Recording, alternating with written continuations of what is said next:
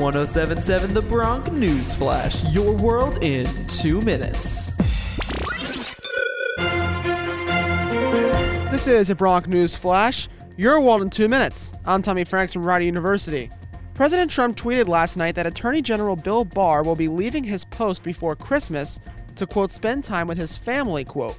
The resignation comes after Barr publicly claimed that the Department of Justice said that there is zero evidence of widespread voter fraud. Researchers in France are reportedly helping to specifically train dogs to detect people infected with COVID 19 by sniffing their armpits. Yes, a new study that has seen pilot programs spring up around the world has discovered that dogs can sniff out coronavirus in the sweat of humans.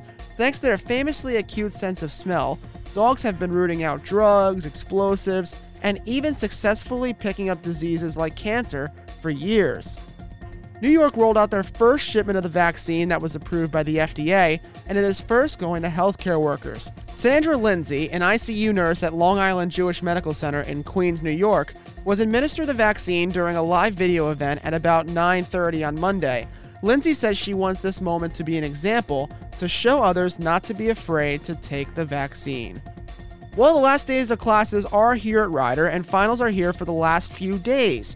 We here at 1077 The Bronc would again like to wish you all the best of luck on all your final exams if you have not yet finished, and we want you to stay safe as well for this coming winter season.